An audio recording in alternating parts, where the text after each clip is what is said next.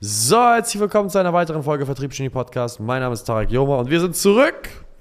Wir sind zurück, meine Lieben. Wir sind zurück mit einer weiteren Folge, nämlich es geht, ach, Judah hat mir so eine Liste zusammengestellt und ich soll jetzt Podcast-Folgen aufnehmen. Und eine von diesen Themen war mein Weg zum Erfolg. Aber ich habe mich daran erinnert, ich habe mal eine Frage auf Instagram bekommen von jemandem, einem jungen Zuhörer, der gesagt hat, Yo, Tarek, mich würde mal sehr stark interessieren, wie dein Weg war von Australien, was deine größten Learnings waren. So, und das wird eine Anleitung sein. Die Einleitung ist, wie viele von euch wissen, habe ich ja meine Karriere begonnen in Australien. Ich, in, ich hab, bin nach dem Abi klassisch nach Sydney, nach Australien und habe dort mein erstes Unternehmen gegründet. Wir haben damals äh, Mobilfunkverträge verkauft für den größten Anbieter Australiens. Das ist sowas wie die australische Telekom gewesen. Das heißt, ich war eine von diesen Nervensägen, die im Einkaufszentrum stand und dann 150 bis 250 Leute am Tag anlabern musste und ihn versuchen musste, einen Mobilfunkvertrag anzudrehen, obwohl sie eigentlich Milch und Eier kaufen wollten. Yay, das war mein Job. Und es war Commission only, das heißt, es gab kein Grundgehalt. Nix, nada. Long story short, ich war relativ schnell sehr gut. Gott sei Dank, sonst hätte ich nichts essen können, weil ich hatte tatsächlich kein Geld mehr auf dem Konto zu dem Zeitpunkt, wo ich angefangen habe. Und mein erstes Gehalt hat dann mein Konto wieder gefüllt und das auch ziemlich gut. Von dem einzelnen Vertriebler, wo ich mich dann zur Nummer 1 hochgekämpft habe im ganzen Land, ich war immer zwischen 1 und 2, habe mir immer den Platz gebettelt mit einem weiteren Mitbewerber namens John Santos aus Queensland.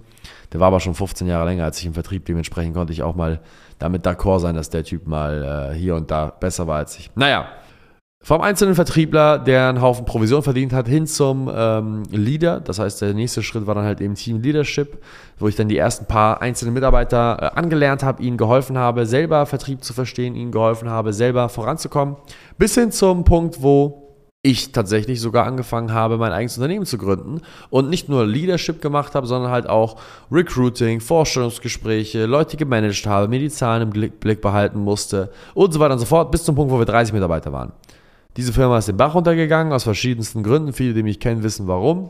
Hat viel mit privaten Problemen zu tun, die in der Gesundheit äh, eine Rolle gespielt haben. Aber es ist jetzt auch keine Ausrede. Ich war einfach eine kleine Bitch, das muss man auch dazu sagen.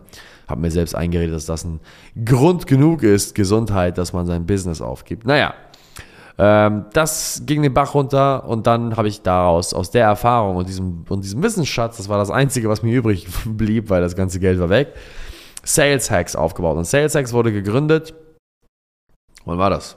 2019.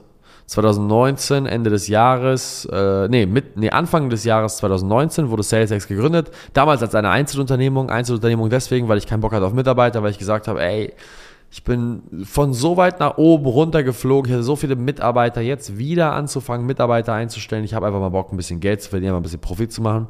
Also habe ich so im Schnitt meinen 20, meinen 30er Profit im Monat nach Hause genommen, 2019.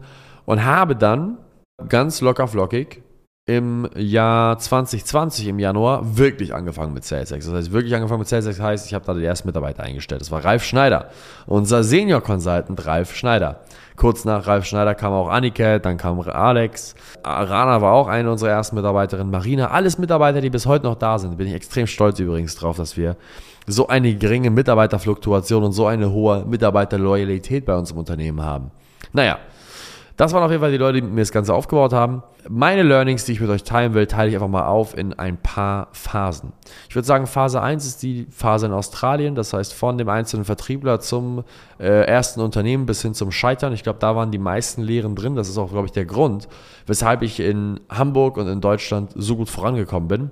Phase 2 wird sein, Anfangsphase in Deutschland. Das heißt besonders dieses Thema, okay, wie war es wieder SalesX zu gründen, wie war es wieder sich aufzurappeln und Phase 3 ist dann jetzt. Was sind die Learnings von jetzt? Jetzt, wo unser Unternehmen dieses Jahr wahrscheinlich, Gott, inshallah, sagen wir so schön, 10 ähm, Millionen Euro Umsatz aufwärts machen wird. Was sind die Learnings, die ich jetzt mit euch teilen kann? Also, Phase 1. Was sind die Learnings, die ich mit euch teilen kann in Phase 1? Phase 1, sage ich euch ganz ehrlich, die charakterisiert sich daraus, dass du nicht mal weißt, was du nicht weißt die charakterisiert sich wirklich daraus, dass du einfach keine Ahnung hast, ob du was richtig und falsch machst, weil du einfach gar keine Information hast von nix. Und den Tipp, den ich euch geben kann für Phase 1, welcher besonders, besonders wichtig war, sind zwei Dinge. Erstens, sucht euch jemanden, der nachweislich dort ist, wo ihr seid und wo ihr hin wollt. Nachweislich. Nicht jemand, der einen Business Coach oder einen, einen Mind Money Attraction, weil die ganzen Schwanzlutscher da draußen im Internet, die irgendwie zu Geld beten, also boah, wie so eine Götzenfigur. Ich hasse sowas. Und dann sagen sie, sie sind ein Geldmagnet und sie ziehen Geld magisch an. Da, das sind Scam-Art. Das ein, das ein Schwanzlutscher. Meistens sind es tatsächlich auch Frauen. die sind irgendwelche spirituellen Eulen, die dann äh, anfangen, Geld anzuziehen und das Money-Mindset zu haben. Dann verkaufen sie euch irgendwelche Coachings für gottgefickte Summen. Nein, auf gar keinen Fall. Haltet euch fern von solchen Hyopies, ja. Ähm, sondern geht zu jemandem, der Skin in the Game hat. Jemand, der einfach ein langweiliges Business hat. Also ganz ehrlich, wenn ich wieder anfangen würde, ich würde genau das gleiche machen, was ich damals gemacht habe. Ich war bei einem langweiligen Unternehmer, der hatte ein stinknormales Direct Sales Business. Ein Direct Sales Business, wie man es aus dem klassischen Buch kennt, ein Bilderbuch. Der hatte mehrere tausend Mitarbeiter auf der Welt und von dem Typ habe ich gelernt. Der hatte Skin in the Game. Er war keine Internetpersönlichkeit oder was auch immer. Er war einfach ein sehr, sehr erfolgreicher Unternehmer in einem sehr, sehr langweiligen Business. Wenn ich heute mal anfangen würde, würde ich das Gleiche machen oder ich würde zu irgendeinem Logistikunternehmer gehen oder ich würde zu irgendeinem Reedereiunternehmer gehen oder zu irgendeinem Mülldeponieunternehmer. Irgendwas super fucking Simples, nichts Fancyes, sondern die simplen Sachen sind das, was Geld bringt. Und Nummer zwei, strampeln. Strampeln mit allem, was du hast. Es klingt jetzt simpel, aber es ist einfach, wie es ist. Wenn du nicht weißt, was du tust, weil du nicht mal irgendeine Information hast, dann ist das Wichtigste, dass du dich an so vielen Ästen und Halmen festhältst, wie du nur festhalten kannst, weil einer von denen wird schon richtig sein. Das ist das Erste. Das Zweite ist, sobald du anfängst, auch nur irgendwie eine Ahnung zu haben, was du machst, wirst du anfangen zu denken, dass du der König der Welt bist. Weil du dieses erste Erfolgserlebnis hast. Das ist wie diese Leute, die im Fitnessstudio, die ins Fitnessstudio gehen und ähm, die ersten paar Muskeln aufbauen und dann anfangen mit Invisible Lat Syndrome rumzulaufen, wo sie ihre Arme nach außen ausstrecken. Obwohl sie eigentlich gar nicht so breit sind, denken sie sind viel breiter, als sie eigentlich sind. Das gleiche passiert auch im Business die ersten Euros kommen rein und du denkst, du bist der König der Welt, du hast deine eigene Realität geschaffen, weil du auf einmal in einem Monat mal deine 10.000 Euro aufs Konto gespielt bekommst und denkst, boah, jetzt geht's aber richtig los hier. Zu dem Zeitpunkt bist du noch nicht das, was du sein willst, und, und aber du denkst es. Dementsprechend, in dem Moment wäre mein, mein weiterer Rat an dich, sobald du anfängst, erstmal Kohle zu verdienen, stay humble. Bleib auf dem Boden. Fang nicht an, in Clubs zu gehen, fang nicht an zu feiern, fang nicht an, irgendwelche Nasen zu ziehen, fang nicht an, dir irgendeine Rolex zu kaufen auf Raten bleib am Boden, mein Lieber. Ja, du hast jetzt nicht das Rad neu erfunden. Das sind popelige 10.000 Euro, die du verdienst oder 20.000 Euro. Reiß dich zusammen. Ernstzunehmendes Geld beginnt bei 100.000 Euro Gewinn im Monat.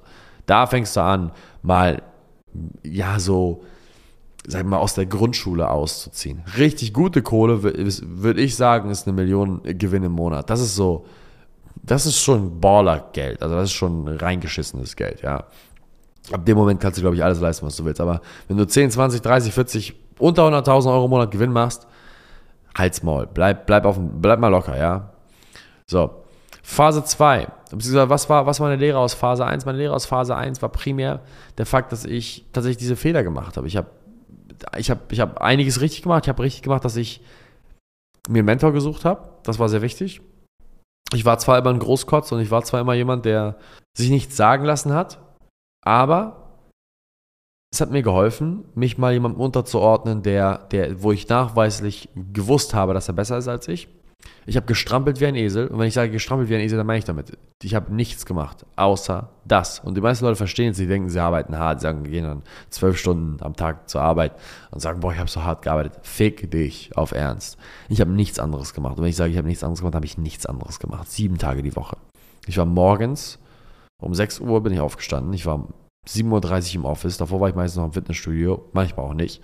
Dann war ich den ganzen Tag im fucking Office oder im Field. Das heißt, im Office war ich die ersten anderthalb Stunden und dann bin ich ins Field gefahren und ich bin jeden Tag, jeden Tag, jeden verfickten Tag nicht früher zu Hause gewesen als 11 Uhr, 11.30 Uhr. Das waren meine Arbeitstage. Jeden verjunkten Scheiß-Tag. Und wenn Leute sagen, ja, die machen es dann meistens so ein, zwei Tage, vier, fünf Tage. Nein, ich habe es jeden verfickten Tag gemacht. Das war das Erste. Ich habe gestrapelt wie ein Esel. Und den Fehler, den ich begangen habe, ist, ich bin arrogant geworden. Das ist das Erste. Und den weiteren Fehler, den ich begangen habe, ist, ich habe mir ganz ehrlich einfach ein schlechtes Umfeld gesucht. Ich, hab, ich war umgeben von, von zwar guten Leuten, beziehungsweise Leuten, die gut waren im Business, aber charakterlich einige Schwächen hatten. Das heißt, ich hatte niemanden, dem ich vertrauen konnte. Das war wie so ein Haifischbecken. Achtet immer darauf, dass ihr einen Safe Zone habt. Ihr braucht irgendwo einen sicheren Hafen, wo ihr euch auch mal ausruhen könnt. Ich sage nicht, dass ihr euch unbedingt nur von Leuten umgeben solltet, denen ihr vertraut. Das, das ist meistens gar nicht notwendig, aber ihr braucht ein, zwei Safe Zones, wo ihr wisst, dass ihr dieser und dieser Person auch mal vertrauen könnt. Ja, Phase 1 abgeschlossen. Das waren meine Lehrling Learnings aus Phase 1. Meine Learnings aus Phase 2, der Aufbau von Sales Hacks ist ganz ehrlich, was wir super gut gemacht haben, ist, die richtigen Leute auszusuchen. Das heißt, die richtigen Leute zu nehmen, sie zu trainieren und zu reinvestieren und zu verstehen, was für ein Geschäftsfeld man ist. Das machen die meisten Leute super falsch. Die analysieren nicht ihr Geschäftsfeld, die analysieren nicht ihre Konkurrenz, die analysieren nicht, okay, wo ist der Beste in diesem Markt, wo bin ich und was ist die Differenz zwischen uns und ihm. Und sie fragen sich das Ganze, aber sie fragen nicht ihre Kunden. Dein Kunde ist derjenige, der bewertet, dass er lieber deinem Konkurrenten das Geld gibt, anstatt dir. Wie oft hast du mal den Kunden deines Konkurrenten gefragt, warum er sich für, seinen, für ihn entschieden hat, nicht für dich? Das wäre doch mal eine sinnvolle Frage, oder nicht? Das ist ein Schritt, den muss man machen. Das heißt, was wir super gut gemacht haben, wir haben analysiert, wir haben uns raus, wir haben uns angeguckt, okay, wer sind die Größten im Markt? Jeder kennt ihre Namen. Wenn man jetzt diesen Podcast hier hört und haben wir uns gefragt, okay, was haben die, was wir nicht haben? Warum kaufen die Leute bei denen? Haben Thesen aufgestellt und haben diese Thesen validiert oder verworfen, nachdem wir mit deren Kunden gesprochen haben. Wir haben super viel Zeit mit deren Kunden verbracht, weil das sind ja auch potenziell unsere Kunden gewesen, die wir gerne gehabt hätten. Super, super wichtig.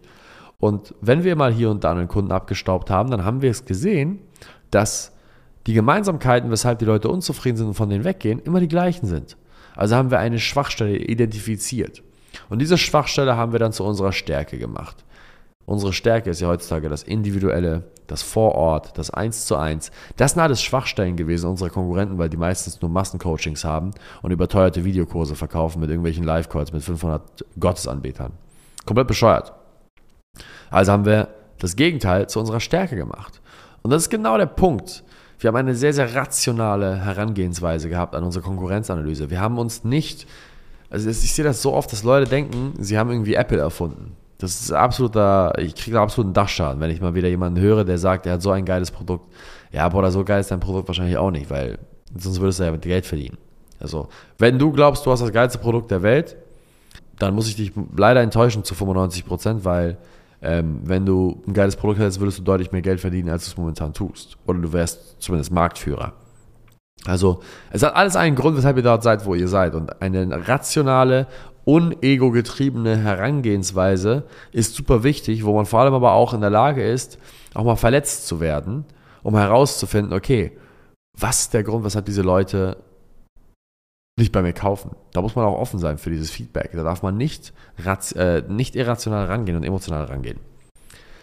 Das war das eine, was super wichtig war im Aufbau von Sales Hacks. Das andere waren die Menschen. Wir haben super viel Zeit in die Menschen investiert. Wir haben super viel Zeit investiert in die richtigen Menschen. Und was wir auch gemacht haben, ist, wir haben super schnell von schlechten Menschen getrennt, weil die sonst einen negativen Einfluss halt gehabt hätten auf, auf, auf die guten Menschen. Das war auch eine super wichtige Sache, die wir gemacht haben. Da bin ich auch sehr, sehr stolz darauf, dass wir das getan haben, weil anders wäre es nicht möglich gewesen.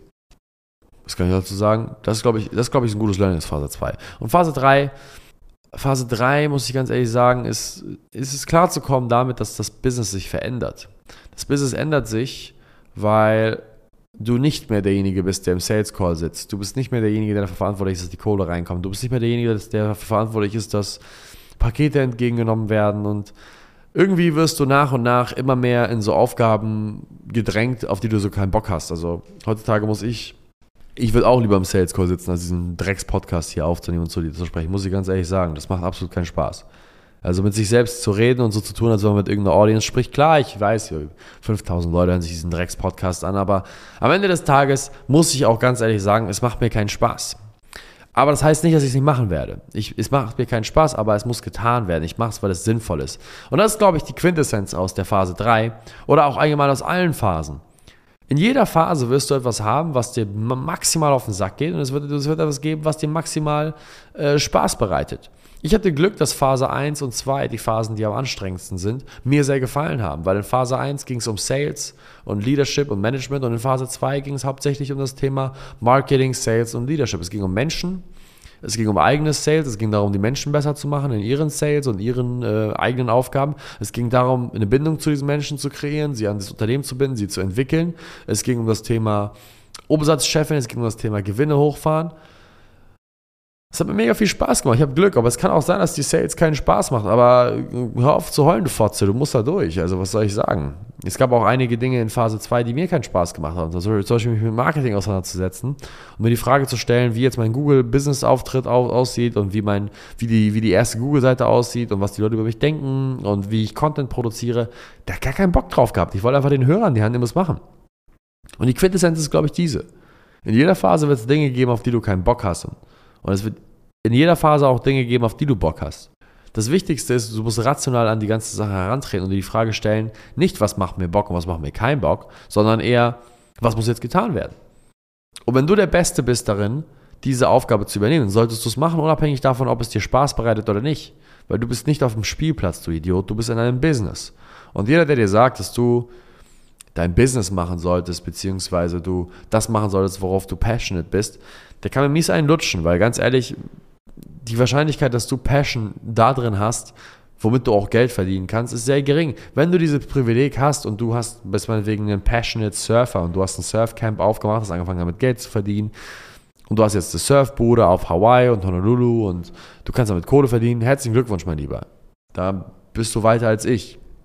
Aber für die meisten von uns ist Arbeit halt einfach Arbeit. Und es ist auch okay, dass Arbeit Arbeit ist.